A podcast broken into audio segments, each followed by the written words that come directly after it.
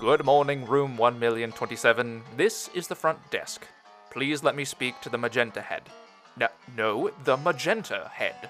Fine, pass the word then. I don't care. We have your transportation ready. I am sending bellboys up to help with your bags. It, what do you mean you have exponentially more? It, on second thought, I do not really want to know. Goodbye.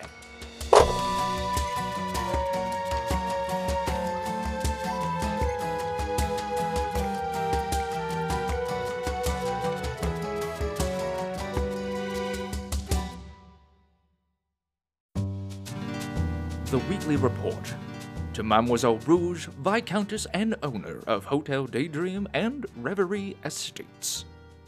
Before I delve into the particulars, let me say I think you made the right decision in allowing Miss Agama and her family sanctuary here at the hotel.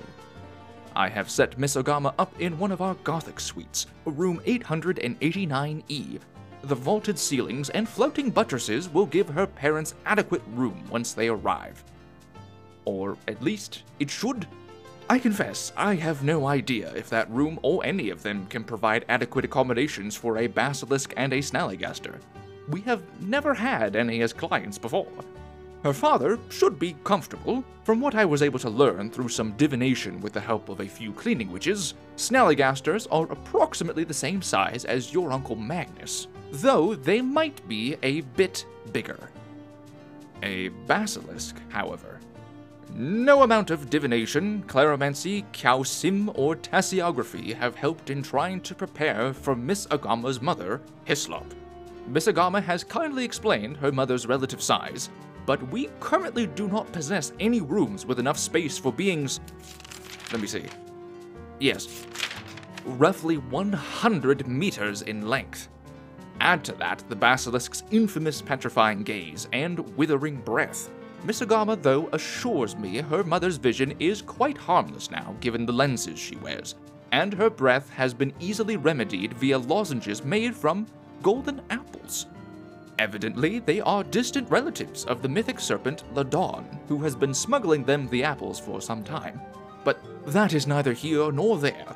What is more pressing is the matter of retrieving her parents. Expedition Update Given the current change in circumstances, the expedition team's assignment remains oddly unchanged. Only instead of retrieving Latrice, they have been instructed to bring Peregrine and Hislop back to the hotel under clandestine cover. Latrice is alright, by the way. She is currently still here at the hotel pending the fallout from this whole situation. I would like to interview her about her ordeal at some point so we may better consider the safety of our employees but that must wait for the time being. Many of the expedition team, however, expressed their confusion and apprehension about this change from seeking Latrice to these two other individuals with whom they have no knowledge. I did my best to allay their fears without revealing the whole of the circumstances. We are playing a precarious game now, dancing in a legal gray area, I know the hotel has political immunity regarding the housing of certain guests, but Mugabe and Edwete in legal have confided in me that they are not sure if that precedent will hold up in the forums for basilisks specifically. Additionally, there is the hairy nature of keeping the Basileers in the dark about all of this. Gogaji and Ricky have, thankfully, sent me their reports ahead of sending them to Ujbarine.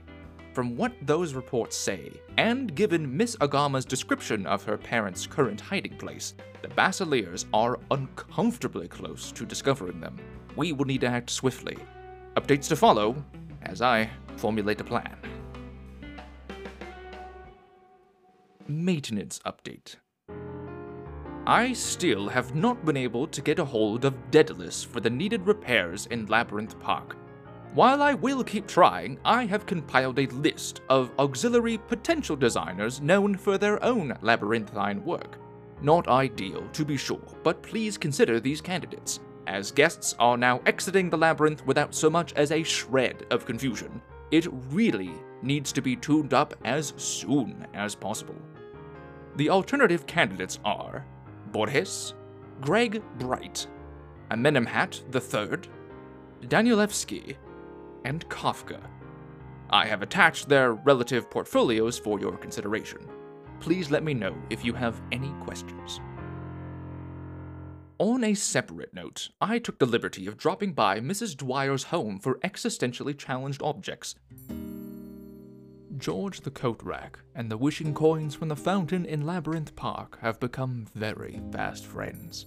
They are often seen together taking long walks about the rest home, often doing their rehabilitation exercises together. The staff has been very gentle in helping the coins get settled, though most of them are still struggling with depression. The staff and their own experiences with existential challenges seem to be a great source of comfort to many of the coins, and I can see why. I asked them where they were before volunteering at the rest home, and they mentioned that they were once a shepherd's crook. He was a very strange shepherd, however, and one day forgot them in a pasture entirely. Partially sentient at that time, the staff struggled with what to do until Mrs. Dwyer found them and helped them transition to a fully sentient entity. Not that I did not have respect for Mrs. Dwyer before this, but now that respect has been renewed after hearing about all she has done for the staff. Remarkable woman. Many of the coins are still coming to grips with not having their wishes come true, but that is something only time can help with. Though George the Coat Rack has his own struggles, their friendship seems to be doing both of them a lot of good. It is a shame the Statute of Exaltations annuls so much of the coin's magic. If they had all been tossed into the fountain for the same wish, it would have been much more likely to succeed. That is, based on my very modest understanding of wishkinry. Housekeeping Report The piranha patterned carpet in the suites overlooking the swimming pool have dismembered another guest. Fortunately, we learned from the last incident and kept the modern Prometheus Health Clinic on retainer for just such accidents. I have already contacted them, and Victor says hello and sends his best, by the way. There was a terrible mix up with the liquors in the Neon Hour Club, the Entropy Lounge, and the other nightlife spots within the hotel. As you know, absinthe is one of the more popular spirits for. I'm sorry, I forgot we cannot say that for legal reasons. Uh, one of the more popular, um, imbibing beverages many of our guests enjoy. It was unfortunately mixed up with another strong drink on the inventory order form.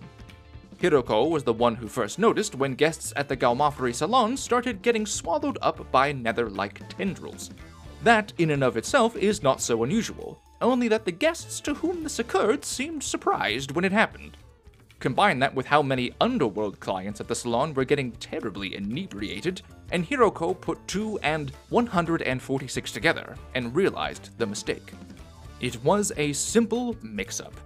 As a result, Hiroko and I have tracked down the respective psychopomps of the relative domains for those guests who now find themselves in various underworlds.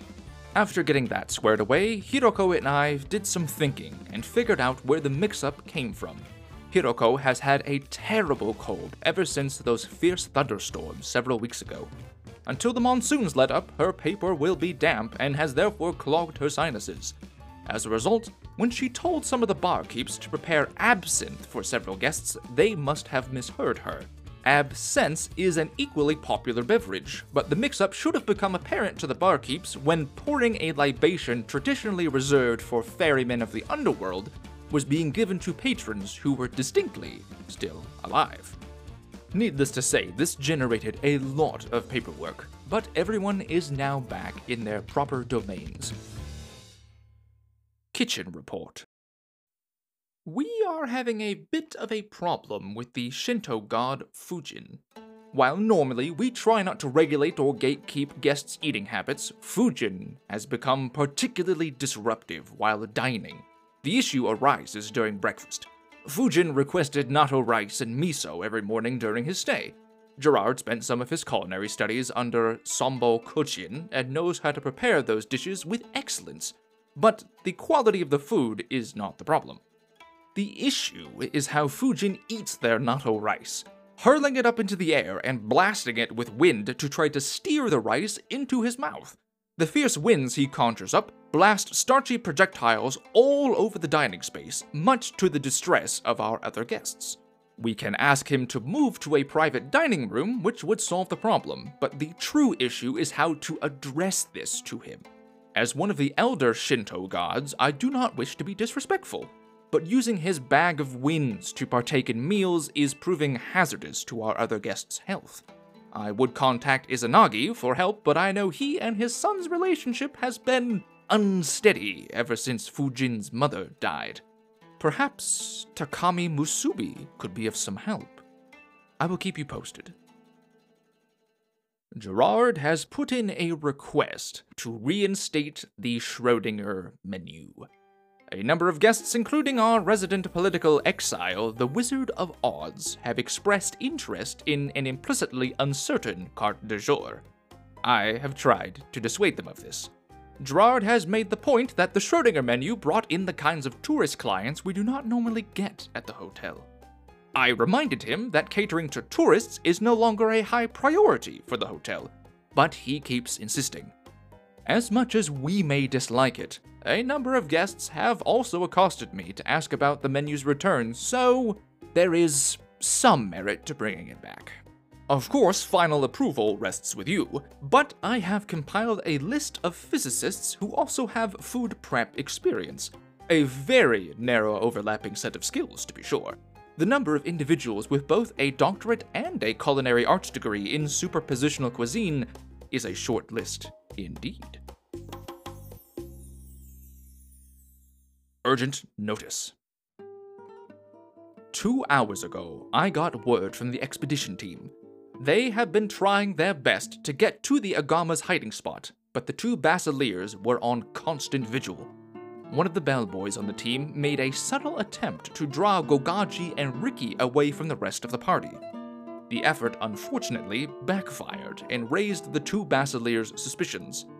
They then forced the expedition team to stay behind while they pushed towards the hideout a groundskeeper came running back to the hotel, informing me that unless they took direct action against the Basileers soon, Hislop and Peregrine would be most certainly found. I briefly considered telling the expedition team to intervene, but the violent reputation of the Basileers grounded that idea. We needed to bring Elizabeth's parents to the hotel safely, but that could not involve the injury and potential deaths of any of our staff.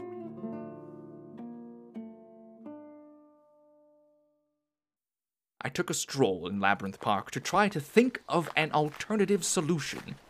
None readily appeared.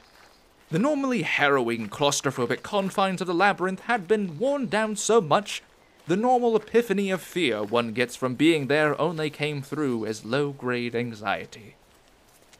I arrived at the center plaza with no new plans or ideas.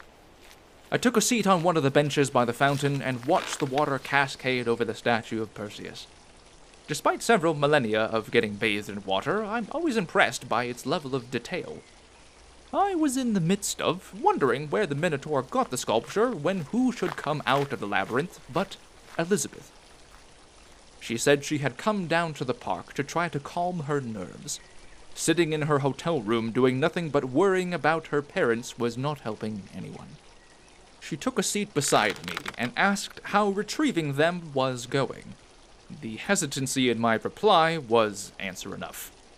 She plied me with questions, and together we came up with a few ideas, some of which seemed promising, but the longer we sat with them, the more quickly they fell apart. There simply was not a way to sneak her parents away from the Basileers without direct confrontation. If it came to that, there was no guarantee Hislop and Peregrine would win in a fight. Even if they beat the Basileers, giving them shelter at the hotel would become infinitely harder.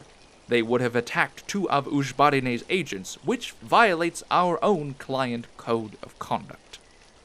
We sat there for some time in the dregs of our failed plans, Elizabeth idly plucking loose scales from her arm and throwing them towards the fountain myself ceaselessly tapping my foot on the cobbles. Maybe there was no way to make this work. Perhaps sometimes, even with all of your resources, there simply is no solution.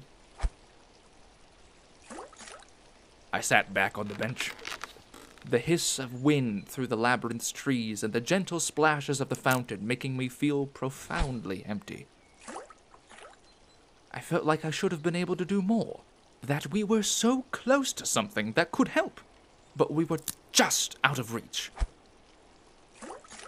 I dismissed that thought. It would not help anyone to beat myself or anyone else up for what was an inherently problematic situation. It was wishful thinking trying to find a way to. And that is when it struck me. I looked between Elizabeth and the fountain, watching her throw her dry scales, like coins, into the trickling water. Of course, I thought. They were all just sitting there in Mrs. Dwyer's rest home. I seized Elizabeth by the shoulder. What? I think I have got something, but we will need a few buckets and several shovels. What are you talking about? There is no time. Go to the groundskeeper's shed. There should be a couple of bellboys giving it a new coat of paint right about now. They can unlock it for you. Grab as many pails and spades as you can and meet me out front of the hotel. Quickly! She ran off as I sprinted to my office and got on the gramophone with Mrs. Dwyer. Yes, she said. The coins could be released into the hotel's custody, but why? I didn't have time to answer. I changed out the record on the gramophone and called legal. Mugabe answered, and I told them to fax a set of custody documents to Mrs. Dwyer's home on the double. I then rushed off to meet Elizabeth. She had run into Ferdinanda and Jacqueline on the way as they lugged over a dozen sets of shovels and buckets to the portico. I grabbed some to help, and we all sprinted to Mrs. Dwyer's home for existentially challenged objects. You have no doubt already put together the plan. We burst into the rest home. The staff said they had got our custody papers and that all they needed was the coin signatures and a few of mine on a few pages. While I finished filling out the paperwork, Elizabeth and the Dryads went to the coins' rooms, only to discover that they were not there. The staff checked the schedule. They were doing their afternoon painting session with George, out on the home's grounds. The group of us split up to search the gardens around the home. I was combing through a grove of willow trees when I found them. The coins were helping George hold his brush. Their canvases were impressionist renderings of the columns of willows that surrounded them in tepid greens and the washed out blue of the sky overhead. The coins were in the middle of saying something when they saw me. Such a pained expression came over their heads and tails, they turned away from me and began cleaning their brushes. I approached, meaning to say that I had come for the coin's help. But after seeing that expression on their faces, I stopped short. The words caught in my throat. I. I am here, I began. I am here to make an apology. Apology? George asked, having become aware of my presence. Yes, I said. The coins paused. I'm sorry I took you away from the fountain. Your home, I said. I had no real right to do that. I was following a procedure blindly and did not stop to think about the consequences.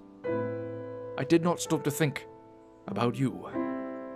I was so focused on what was correct, I did not stop to think about what was right. The coins turned to face me. An apology isn't going to undo that, they said. At this, the sound of running feet drew near. Elizabeth and the Dryads came racing up, but stopped upon seeing us. They maintained their distance as I spoke. I know, I replied. I showed them the custody papers, but I have since learned of my error. The fountain is yours again, should you want it. But there is another reason for my being here. I gestured to Elizabeth. There is a wish that needs to be made. A wish? The coins asked. Yes. Elizabeth said, stepping up. My parents are trapped out in the Crimson Forest. I need you to help get them to safety. The coins considered that a moment, then nodded. But as they reached out to sign the custody papers, George spoke. What about our painting? The coins paused, looking between their new friend and the path to their old home. You're not going to stay? George asked. I. The coins began. We discreetly stepped away to give them a moment. Some time later, they beckoned for us to return. The custody papers were signed, and George was nowhere to be seen.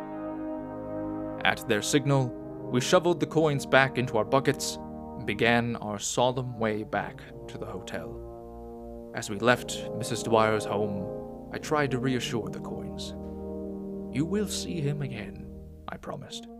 Even if I have to carry you all the way back from the hotel every week myself. And with that, we sprinted to the labyrinth.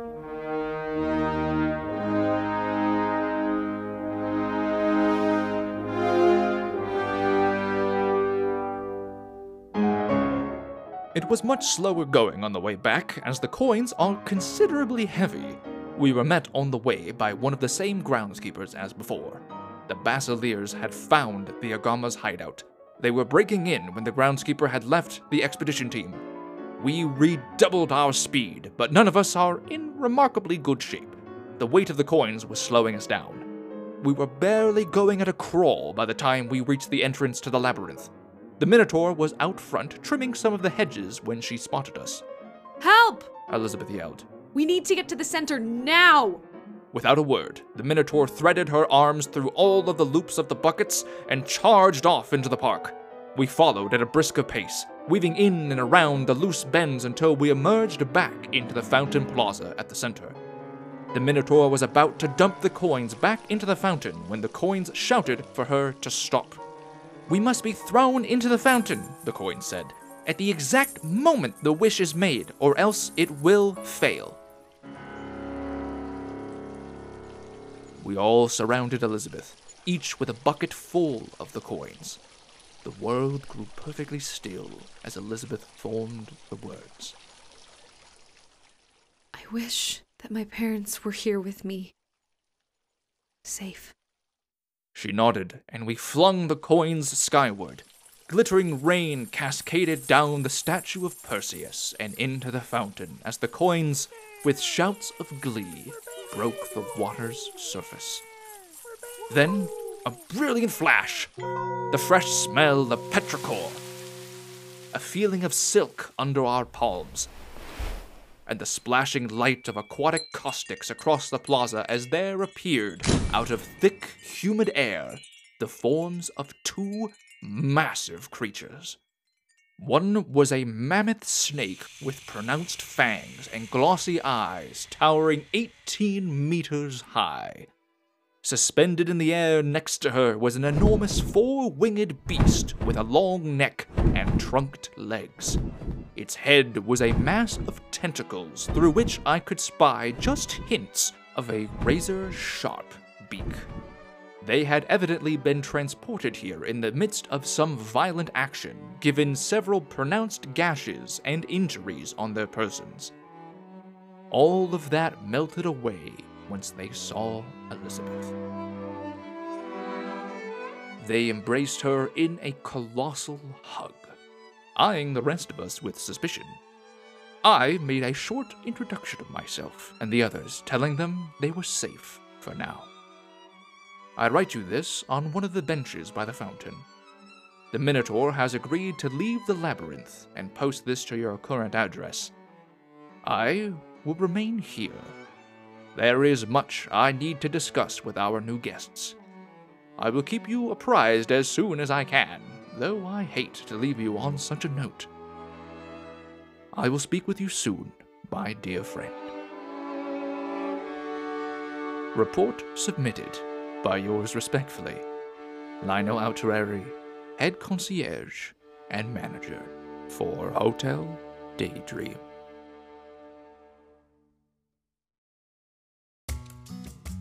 Hotel Daydream was voiced and written by Stephen Kausler.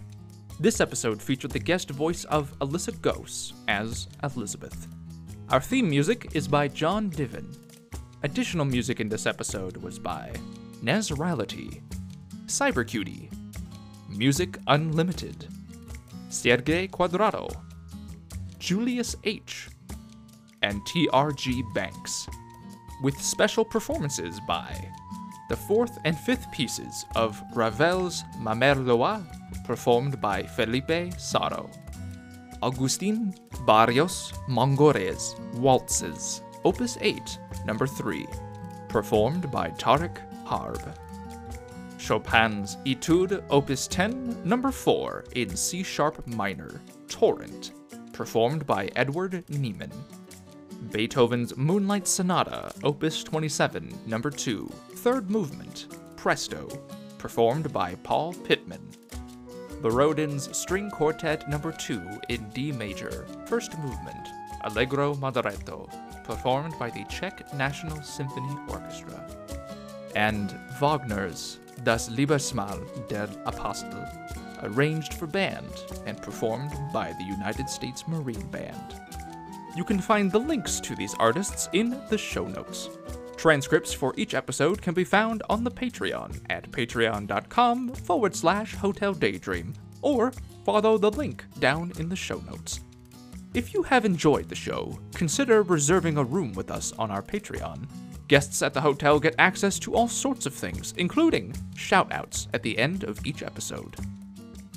Today, the hotel would like to recognize Danni the Spoon Lord, Gus Sanchez, Maggie B., Asher Kline, and Danny Denise. Thank you for supporting the hotel. I hope you have enjoyed your stay, and thank you for listening.